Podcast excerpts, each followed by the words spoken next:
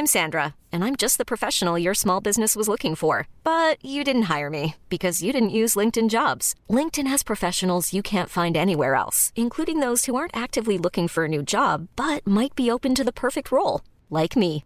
In a given month, over 70% of LinkedIn users don't visit other leading job sites. So if you're not looking on LinkedIn, you'll miss out on great candidates like Sandra. Start hiring professionals like a professional. Post your free job on linkedin.com slash achieve today. Hey, it's Ryan Reynolds, and I'm here with Keith, co-star of my upcoming film, If, only in theaters May 17th. Do you want to tell people the big news? All right, I'll do it. Sign up now and you'll get unlimited for $15 a month and six months of Paramount Plus Essential Plan on us. Mintmobile.com slash switch. Upfront payment of $45 equivalent to $15 per month. Unlimited over 40 gigabytes per month. Face lower speeds. Videos at 480p. Active Mint customers by 531.24 get six months of Paramount Plus Essential Plan. Auto renews after six months. Offer ends May 31st, 2024. Separate Paramount Plus registration required. Terms and conditions apply if rated PG. Just a little program note. In episode 5, I mentioned that the female swimsuit was black. Well, as it turns out, a former shipmate of mine listens to my podcast and told me that the um, swimsuits for the females was actually blue and that the swimsuits were as horrible as I said they were. So, thank you very much for uh, listening and commenting. I appreciate it. And uh, now on to episode six. And not only that, I don't know if it was worse when you were having to move the M1 or the, the gun from your right shoulder to the left shoulder and you couldn't move your head. Gonzo, the Coast Guard Years, Boot Camp, Episode 6 Inspections and Puda Jacks.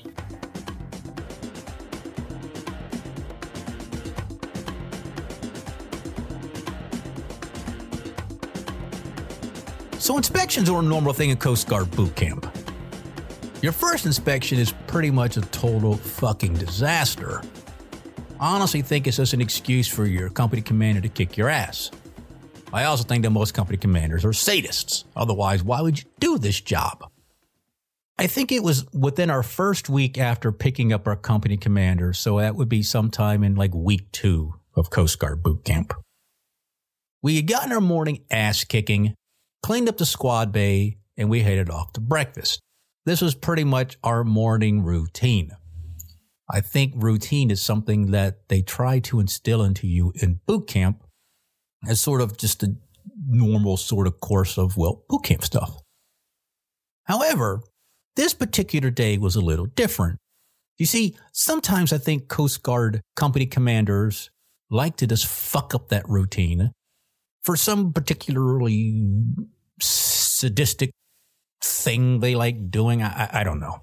I'm sure there's a reason for it. So we had gotten back to the squad bay from breakfast and, you know, we're kind of like going about our business, you know, getting ready to figure out what was going to be happening next.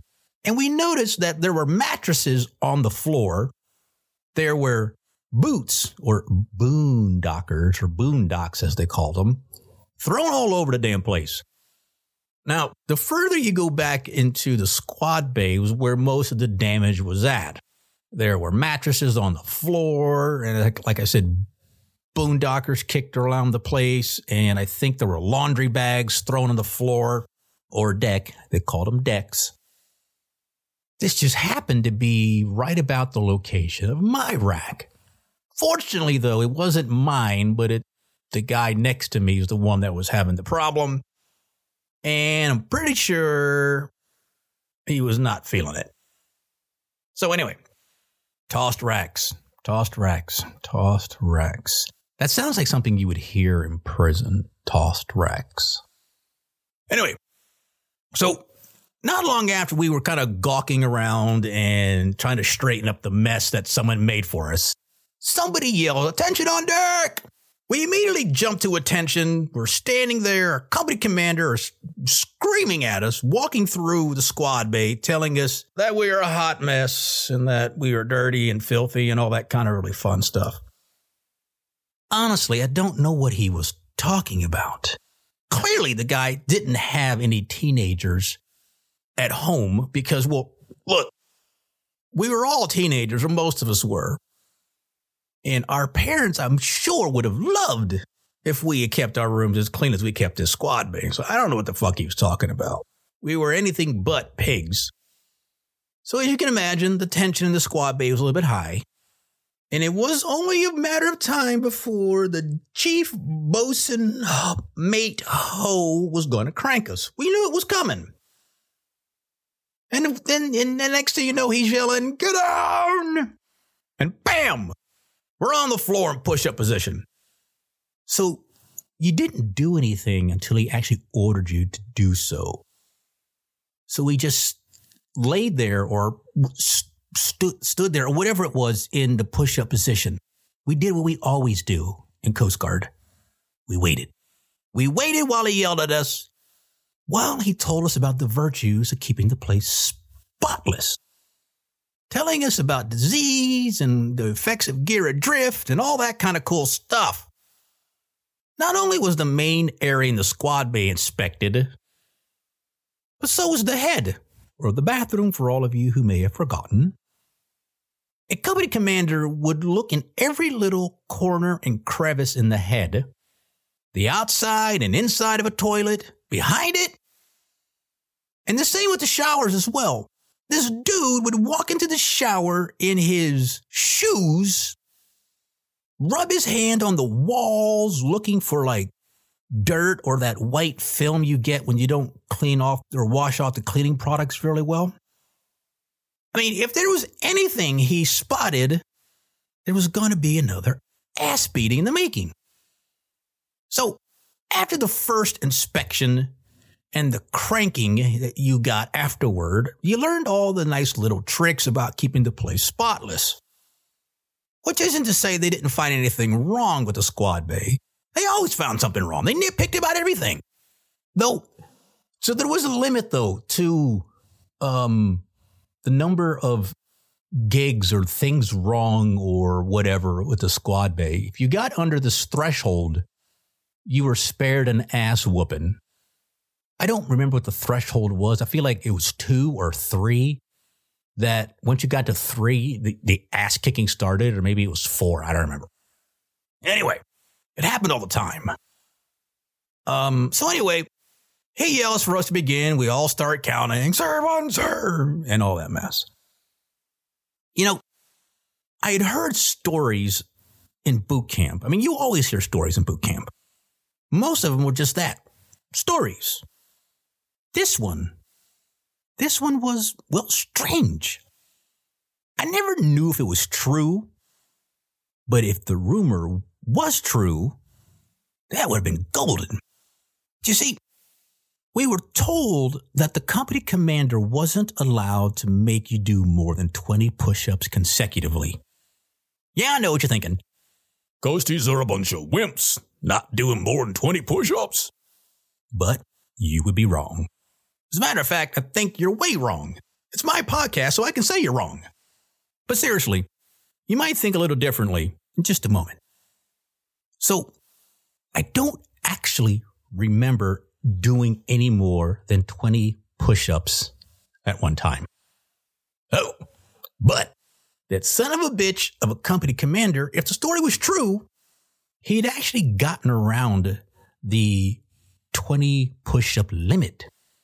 There was like a major fucking loophole. He'd yell for us to get up and then get the fuck back down and we start all over again. Count to 20. And for the fun, he'd tell us to get back up again, run in place, wiggle our damn fingers, and then back down again. Then make us go halfway down and hold it. Can you think about this? You're in the push-up position and then lower yourself halfway so you're you're almost to the floor, but you're not quite to the floor, and just fucking hold it. We would go through this routine four or five times, sometimes more, in the span of a few minutes. I mean, this might just be a horrible calculation on my part, but it was like we did a zillion push ups in just a few minutes. I mean, it, it felt like forever at the time, but I'm sure it was just a few minutes. So after all of this scrambling around to our feet and throwing ourselves to the floor multiple times, it became clear to all of us we were creating more work for ourselves. You see, when you spend a lot of your free time polishing your shoes, well, you always had fresh black shoe polish on your shoes. And this stuff came off real easy. So we were left with a shit ton of black scuff marks everywhere. It was like someone had flattened, you know, the 101 Dalmatians on the squad bay floor. So the floor was a fucking hot mess. And as you can imagine how much floor cleaning we were going to have to do later on that day. This meant there was going to be a group of us on the floor with wet rags and the stuff we called Nevr-Dull. I mean, it, Nevr-Dull's a brand, but it's the stuff we that you use to like polish, you know, shiny stuff. Like we polished our brass belt buckles. I don't even think they have brass belt buckles anymore in the Coast Guard. Maybe they do, but I, I don't think they do. But we we used the we used the the, the Nevr-Dull on the floor. We also used it to clean like scuff marks on your shoe you couldn't get off and your belt buckles. You use it for everything. It was great stuff. You can still buy Nevr-Dull today. In addition to squad bay inspections, you also had personnel inspections. This is when our company commander would inspect our uniforms, hygiene, and basic Coast Guard knowledge. Now, when you get to boot camp, they give you the Coast Guard boot camp handbook, or maybe it was just the Coast Guard handbook in general. I think it was called the Helmsman. But one of the most important things to know in that book was your general orders. I think there were, there used to be 10, but I understand that there's 11 now. Or maybe there's always 11. I just never knew there's 11 and never had to worry about all 11. I mean, if I had to know 11, I was fucked. So anyway, during personal inspections, you can look forward to the like the level of scrutiny that you usually get by like your girlfriend's parents. Or if you're a female, your boyfriend coming home and having to talk to your dad. I can only imagine how crazy that was. I mean, it happened to me, but okay, look, dads are hard asses when it comes to their daughters. I mean, I don't blame them. Dudes can be such fuckheads. I mean, I'd never let my sister date a guy I knew in the Coast Guard. Well, maybe one guy. Nah, nah, nah, because I got a story about him and I would, fuck that. Anyway, I'll tell you about that dude later. His name's going to be a little different, but um, he and I were roommates in a town called Haverhill in Massachusetts. No worries, I'll get there in due time. So, as a company commander would walk up and down to each one of us during a personnel inspection, and depending on his mood, or perhaps how he felt about you as a recruit, things could go well or really fucking bad. Usually, if your uniform was squared away, then usually most everything else fell into line, except if you were asked to recite a general order. And if you didn't know one of them, you were asked a different thing, like who the officer of the day was, or the training duty officer of the day was. You had to know that stuff. And if you got that wrong, usually that meant you were basically handing the guy the axe that he was going to use to cut off your head. I mean, you had to know this stuff or you were just asking for a whooping. I mean, also at this point, when if you started screwing up, it didn't take long for him or her, your company commander, to ask you for a demerit slip. And then they would start to pile up.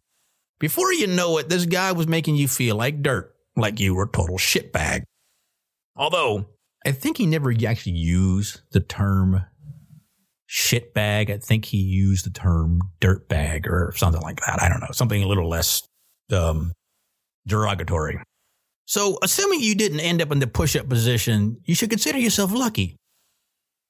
Unless the next couple of recruits after you did poorly. That, I mean, that, that usually didn't end well for anybody. The funny thing is, I only got called in once for personnel inspection. I think that was like around week four or five. And only after I had lost my mind and had said something that I shouldn't have said to my company commander, but I did. I got my ass whooped for it. Was a horrible, horrible hot mess. So during boot camp, you were also taught the manual of arms, or at least there was an attempt to teach it to you. We didn't do a whole lot of manual at arms, at least not, you know, doing parades and stuff like that. Um, at least not in October, because apparently the weather was so bad we had limited exposure to the manual of arms. But believe me, the exposure we did have was less than fun. And they tried to teach it to you. And if you didn't catch on really quick, everybody paid a heavy price. As a matter of fact, if one person fucked up, usually everyone got in trouble. So in the first few weeks of boot camp, our company, Victor 126, went someplace and they gave you an old M1 Garand 30 caliber rifle. I mean, it didn't actually work, but for you gun historians out there, you know that the M1 was the standard U.S. service rifle during World War One and I believe World War correction Korean War. This rifle was only about nine and a half pounds or so, which doesn't seem so bad at first, but when you get cranked with it, all of a sudden this thing is weighing a ton. I mean, it was awful. I mean, getting cranked with an M1, and that just sounded kind of dirty just now that I'm saying that out loud. So the manual of arms has been around, well, for like forever. And if by ever, I mean forever, that is, it's been around at least since the Revolutionary War, if not before. I mean, it's been around a long time. The gist basically was that you needed to learn how to, if you were a soldier, to maneuver your rifle while in formation, because you had to do things like move into position to shoot the enemy. And while all this is happening, you had to load your gun. And there was like a long procedure on how to load guns back then, because they were, you know, uh, manually loaded like flintlock guns and stuff like that, you know, with a, a ball and cap sort of thing. So it wasn't like you you just dropped out a clip or a magazine, you jammed one back into it. So anyway, you needed to learn the manual arms so you weren't beating up other people. I'm Sandra, and I'm just the professional your small business was looking for. But you didn't hire me because you didn't use LinkedIn jobs. LinkedIn has professionals you can't find anywhere else, including those who aren't actively looking for a new job but might be open to the perfect role, like me. In a given month, over 70% of LinkedIn users don't visit other leading job sites. So if you're not looking on LinkedIn, you'll miss out on great candidates like Sandra. Start hiring professionals like a professional. Post your free job on linkedin.com slash achieve today. Hey, it's Ryan Reynolds, and I'm here with Keith, co-star of my upcoming film, If, only in theaters May 17th. Do you want to tell people the big news? All right, I'll do it. Sign up now and you'll get unlimited for $15 a month in six months of Paramount Plus Essential Plan on us. Mintmobile.com slash switch. Upfront payment of $45 equivalent to $15 per month. Unlimited over 40 gigabytes per month. Face lower speeds. Videos at 480p. Active Mint customers by 531.24 get six months of Paramount Plus Essential Plan. Auto renews after six months. Offer ends May 31st, 2024. Separate Paramount Plus registration required. Terms and conditions apply if rated PG. Millions of people have lost weight with personalized plans from Noom. Like Evan, who can't stand salads and still lost 50 pounds. Salads, generally, for most people, are the easy button, right? For me, that wasn't an option. I never really was a salad guy. That's just not who I am. But Noom worked for me. Get your personalized plan today at Noom.com. Real Noom user compensated to provide their story. In four weeks, the typical Noom user can expect to lose one to two pounds per week. Individual results may vary. Since 2013, Bombas has donated over 100 million socks, underwear, and t shirts to those facing homelessness.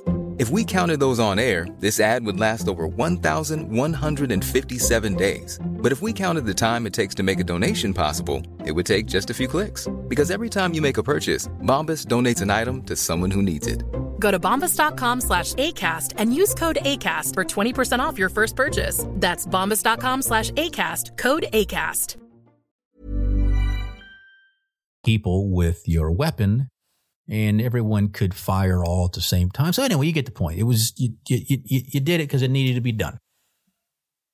So we were all lined up in formation after we got our M1s. Most of the time when we marched around, you marched around with the M1 on your right shoulder. And normally you got there, somebody would say, right shoulder, home, something like that. So that was all well and good. You know, you didn't sway the gun back and forth looking like, you know, deputy dog or something like that. The trick though is when you were standing at attention, they would make you move the gun from your right shoulder to your left shoulder. You do this thing called port arms, present arms, and some other stuff. All these maneuvers though require you to move this M1 around with as little motion as possible, mostly with your head. And all the motions, 60 ish some people, it all had to happen at the same time. So listening and doing the maneuver exactly when you were told to do it was critical. There were times where you would, you know, hit the butt of the gun on the ground. And if our company commander didn't hear one solid slap or tap of the butt of the gun, the stock of the gun, or whatever it was on the ground. There was hell to pay. And not only that, I don't know if it was worse when you were having to move the M1 or the, the gun from your right shoulder to the left shoulder and you couldn't move your head. So if you didn't push the, the gun out far enough and then you were dropping it onto your left shoulder, if you didn't do all that sort of right, you know, it was far enough away and out and all this kind of stuff, this M1 rifle would clock you along the side of the head. Now, you weren't allowed to move your head. I don't know what was worse. Getting cranked because you moved your head or taking a whack across the head and giving yourself a concussion. I mean, generally speaking, I think the entire company would rather you get a concussion than to move your head and everyone's going to have to continue to sit there and get cranked because you weren't doing the, um, the, the maneuver, executing maneuver, right? Anyway, it happened a lot. I mean, it was, it wasn't, it wasn't fun. Now, when you get cranked with the, with the M1 rifle or, or just whatever, when we, when we were doing manual of arms, if you were having to do push-ups, you were never allowed to let the M1 actually hit the ground. No. So what do you do with it? Well, when you're throwing your ass to the ground, you had to make sure that the M1 was across your knuckles. You had to learn to do this really fast. You learn to do it in one fluid motion. So as you're going to the ground, you have the M1 in both hands, you would like flip it up and it would like land on your knuckles as your hands were hitting the ground. I mean, I used to grab it with both hands. You flip it up like it's a, like it's a, um, like, a, like you're a ninja or something. It's like a flip and roll sort of thing. I mean, that worked for me. I mean, it probably wasn't the smartest thing to do, but that's what you had to do. And you did this usually when you were outside on the the cement sidewalk around the parade field. I mean, it was like a basically a giant high school track or college track, but instead of having that nice smooth surface like like you run on, it was all concrete. So you spent most of your time getting cranked on concrete, which really wasn't fun at all. So you usually ended up with uh, a couple knots in your head when you were doing manual of arms training and busted up knuckles from your M1 rifle hitting you on the knuckles as you were getting cranked during this whole mess. I mean, we got cranked pretty regularly with the M1, but there was one epic beating out by the boats, the, the sand trap actually um, so in episode one, I talked about these boats that were to the left from where I was standing uh, when I was outside of Munro Hall. It's these boats that I'm talking about. I seem to recall that it was not too far after a squad bay inspection, um, or maybe it was something we we did stupid uh, while we were outside marching, or something we did uh, whatever we did something stupid. I do know that we were given ample warning about what was going to happen to us. We were told to put on our Coast Guard sweats, get our M1 rifles, and go out to that very sand pit right by those boats. So we marched out to the sand pits. I say sand pits, but some people might call it a sandbox. But if it was a sandbox, it wasn't like the fun sandboxes you get like at elementary school or the parks. As a matter of fact, sandboxes are so bad for you. I think they actually took them out of schools for a bunch of reasons, you know, but essentially there's probably were very unsanitary. But no, they made us go in these fucking sandboxes. So we might have been like in three or four or five rows. I, I, I don't remember. I just know there are people in front of me there are people behind me as we're all lined up in this big, huge sand pit with our M1 rifles. This was going to be uh, just an ass beating of epic proportions. It, it's so bad that there are specific images that I have in my head that happened to this day because of that ass beating. So what are the things that you learned to do with an M1 while you're getting cranked in the sand pit, you get to learn this really cool thing called Puda jacks. Puda jacks is sort of like jumping jacks, but you incorporate the M1 in the movements. Now, it's like a sadistic form of calisthenics. You have the M1 in both hands, you know, one hand near like the uh, holding the uh, the stock and the other one up, you know, near the the, the barrel and you're holding this thing. And oh, by the way, I don't know what Puda Jack stands for. I, I, just heard the term in in boot camp, so I have no idea what it's called or what it means. But you would hold this thing like near your like near your chest, and then before you know it, the company commander is giving you some sort of cadence. So one part of it's the put the not the Puda Jack the the M1 goes up over your head you spread your legs. He says something else. You pull it back down to your chest. You, you bring your legs together. You push the um, M1 out in front of you and you hold it there. And then you do it all over again. Up, down, out, in, up, down, out, in. You know, you get the idea. And at some point during all of that, when you push it out, then he makes you do a body squat. So your thighs are parallel to the ground. Again, this is normally what they call shit on your CC position. And you hold this M1 rifle out in front of you while you're doing a body squat. And you kind of, you know, sit there and wait. And then right about the point where he thinks everyone's about to collapse, which is really a lot longer than you would expect, it makes you stand up and then you're running in place with this thing over your head. And it's, it, it's, it's a terrible feeling because he's yelling at you to get your knees up and you're in a sand pit. So it's really hard to move your feet anyway, but it's okay.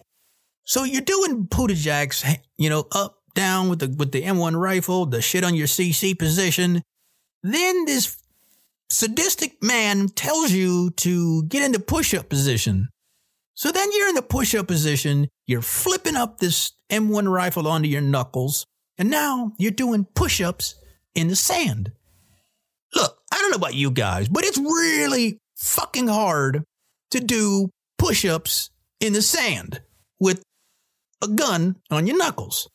Now, at some point during this ass beating, people are starting to get pretty exhausted. They're, they're getting really sloppy with their movements. I mean, you've got other people's guns crowding your space. I'm like, get the fuck away from me. Don't crowd me because I, I, this is my space. And I don't need you getting next to me and throwing more sand on my face. I mean, I had more sand kicked at me than I can remember. It was ridiculous. It was just, the beating was horrible. And to, to make matters worse, like people were making this like it was out of like some surreal movie experience. So at one point, and this is the thing I was talking about earlier, the vision that I have in my head was it's not too long before this ass beating is going to end, but we, we didn't know that. So we've been, you know, out there for, I don't know, it felt like an hour. Maybe it wasn't quite an hour, but it was a long time we're holding up these M1 rifles and people are starting to like, you know, lower them because they can't hold them up any longer. And our company commander is screaming at us that people need to get it up there. We're going to be out there all night and blah, blah, blah, blah, blah, blah, blah. I clearly remember like there was somebody who was catty corner from me to my right, so forward and ahead of me to my right. It, it was it was a smaller person, and they were they couldn't hold up their weapon, and I get it. They were tired. So the person to their right, their immediate right, scooched in and like closed a gap between them and started using their weapon to help hold up that person's weapon. I'm like, what the fuck are you doing? Don't do that. This is not like a, a movie with a happy ending. You are not helping this person out at all. As a matter of fact, you're making it worse for them. But no, no, they were sitting there trying to get all like officer and gentleman movie thing. If you haven't seen that movie, well, go look it up. It was a beautiful moment, I guess. I, I, I don't know. I was like, what are you doing? And then somebody to that person's left squeezed in and started holding up their weapon with the other side. So all of a sudden there's a real magical moment and people are like going, Oh, we've got to help them. And I'm like, son of a bitch. If you people just, wow, fuck. I don't know what I was thinking. I just thought it was stupid and foolish. And I'm just, was just, I was 19 years old and clearly, clearly really grumpy. Of course I was grumpy. I was outside. I, I was exhausted. My knuckles were all busted up. This M1 rifle was like, was, I hated it. Everything hurt. My thighs hurt. My shoulders hurt. My arms hurt. My knees hurt. I had sand in places that I didn't want. Like, I had sand in my underwear. How the hell does that happen? So anyway, after we get our ass beat for a while, and we're all covered in sand, we go back to the squad bay.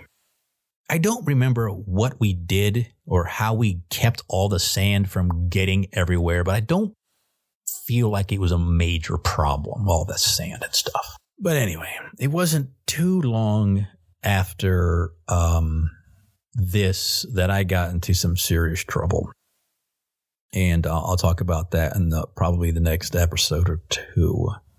Anyway, so my point is, is that doing the manual of arms in Coast Guard boot camp, or pre- almost any boot camp really, that I, I don't know what the reason is for it now. I mean, other than drills and cranking, ass beatings, and for like ceremonies and stuff. Because like, you got to admit, when you see people flipping around those weapons, it does look cool. It does. The honor guard guys, no matter what military branch, looks amazing. Though I will admit, watching the Marine Corps honor guard dudes flip that shit around, that is impressive. I, I, I have to admit. Uh, so props to the Marines for being able to do something like that. That's that's serious business. I mean, other than that, I mean the this the, the whole manual of arms things just I, it belongs in history. And I, I, I, get it. You know, the military's rooted in history and stuff like that. Speaking of history, one of the cool things about the Coast Guard is that its history goes back as far as 1790, back when Alexander Hamilton, the first Secretary of the Treasury, came up with the idea to form the Revenue Cutter Service. It was needed because, well, they needed to stop smuggling and piracy and also to use it to collect the tariffs that were um, not being paid by the smugglers and the pirates.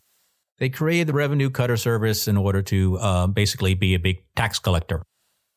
It was a bunch of years later, 1915, I think it was, President Woodrow Wilson merged the Revenue Cutter Service with the U.S. Life Saving Service. And also in 1915, he signed into law the act that created the United States Coast Guard. So we went from being a big tax collector to a life saving service. In 1942, the Bureau of Marine Inspection and Navigation was transferred to the U.S. Coast Guard. Which, okay, that kind of makes sense because a whole bunch of years later, in 1967, they moved the U.S. Coast Guard from the Department of Treasury over to the Department of Transportation, which is where it was when yours truly was in the Coast Guard.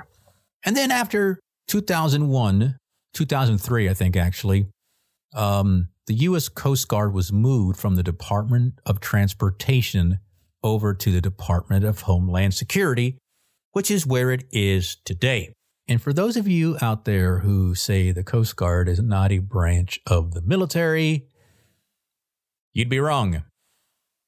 As a matter of fact, in the U.S. Code Title 10, in some section, subsection thingy, the armed forces is actually defined as the Army, Navy, Air Force, Marines, and United States Coast Guard.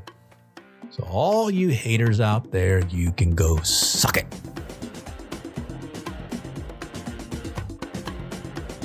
You've been listening to Gonzo, the Coast Guard Years, written and produced by Tim Gonzalez, and I'm Nicholas Gonzalez, the voice guy.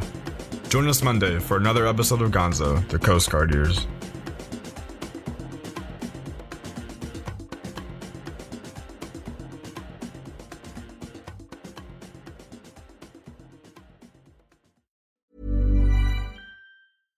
Hi, I'm Daniel, founder of Pretty Litter. Cats and cat owners deserve better than any old fashioned litter. That's why I teamed up with scientists and veterinarians to create Pretty Litter. Its innovative crystal formula has superior odor control and weighs up to 80% less than clay litter. Pretty Litter even monitors health by changing colors to help detect early signs of potential illness. It's the world's smartest kitty litter.